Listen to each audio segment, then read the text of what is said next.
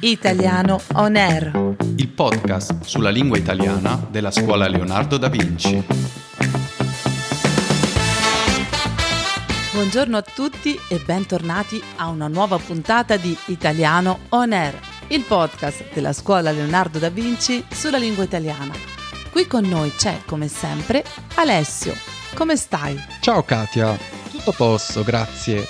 Anche se sono un po' stanco. E come mai? In questi giorni è venuto a trovarmi un vecchio amico che non vedevo da molto tempo e stiamo visitando un po' la città insieme. Anche se è già in pensione da diversi anni, ama molto camminare. Ogni giorno facciamo almeno 10 km. Sono distrutto. Soprattutto poi uno come me che non è così abituato, ecco. Ma toglimi una curiosità. È un vecchio amico o un amico vecchio? No, no. Nonostante i suoi 65 anni, non potrei mai dire che è vecchio. Ma è un vecchio amico, nel senso che ci conosciamo ormai da vent'anni. In effetti questa caratteristica dell'italiano è molto strana. Ci sono alcuni aggettivi che se messi prima o dopo il verbo cambiano di significato. Oh sì, questo è un tema di cui spesso parlo con i miei studenti. Di solito, come sappiamo, gli aggettivi seguono il nome.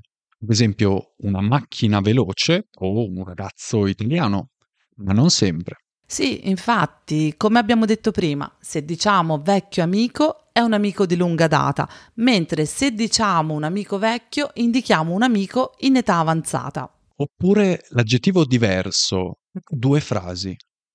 Io e Katia leggiamo libri diversi. Io e Katia leggiamo diversi libri.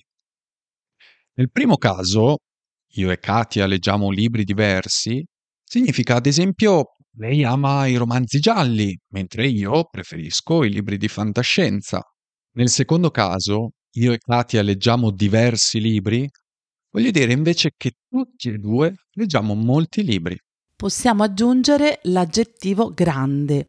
Sto leggendo adesso Guerra e pace di Lev Tolstoi, che è sia un grande libro, cioè un libro importante per la letteratura, sia un libro grande per le sue oltre mille pagine. Un altro esempio è l'aggettivo povero usato per descrivere una persona.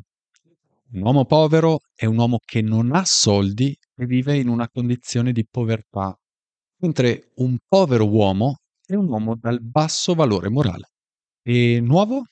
Eh, se dico che sto cercando una nuova casa o una casa nuova, il significato che comunico è leggermente diverso.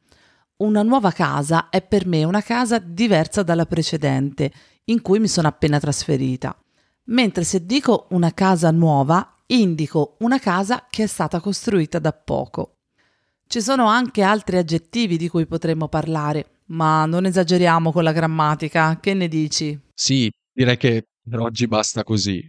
Allora, ringraziamo come sempre i nostri ascoltatori ci diamo appuntamento alla prossima settimana per una nuova puntata di Italiano On Air. Vi ricordo anche che, come sempre, potete trovare la trascrizione della puntata di oggi sul nostro sito podcast.scolaleonardo.com. Ciao a tutti!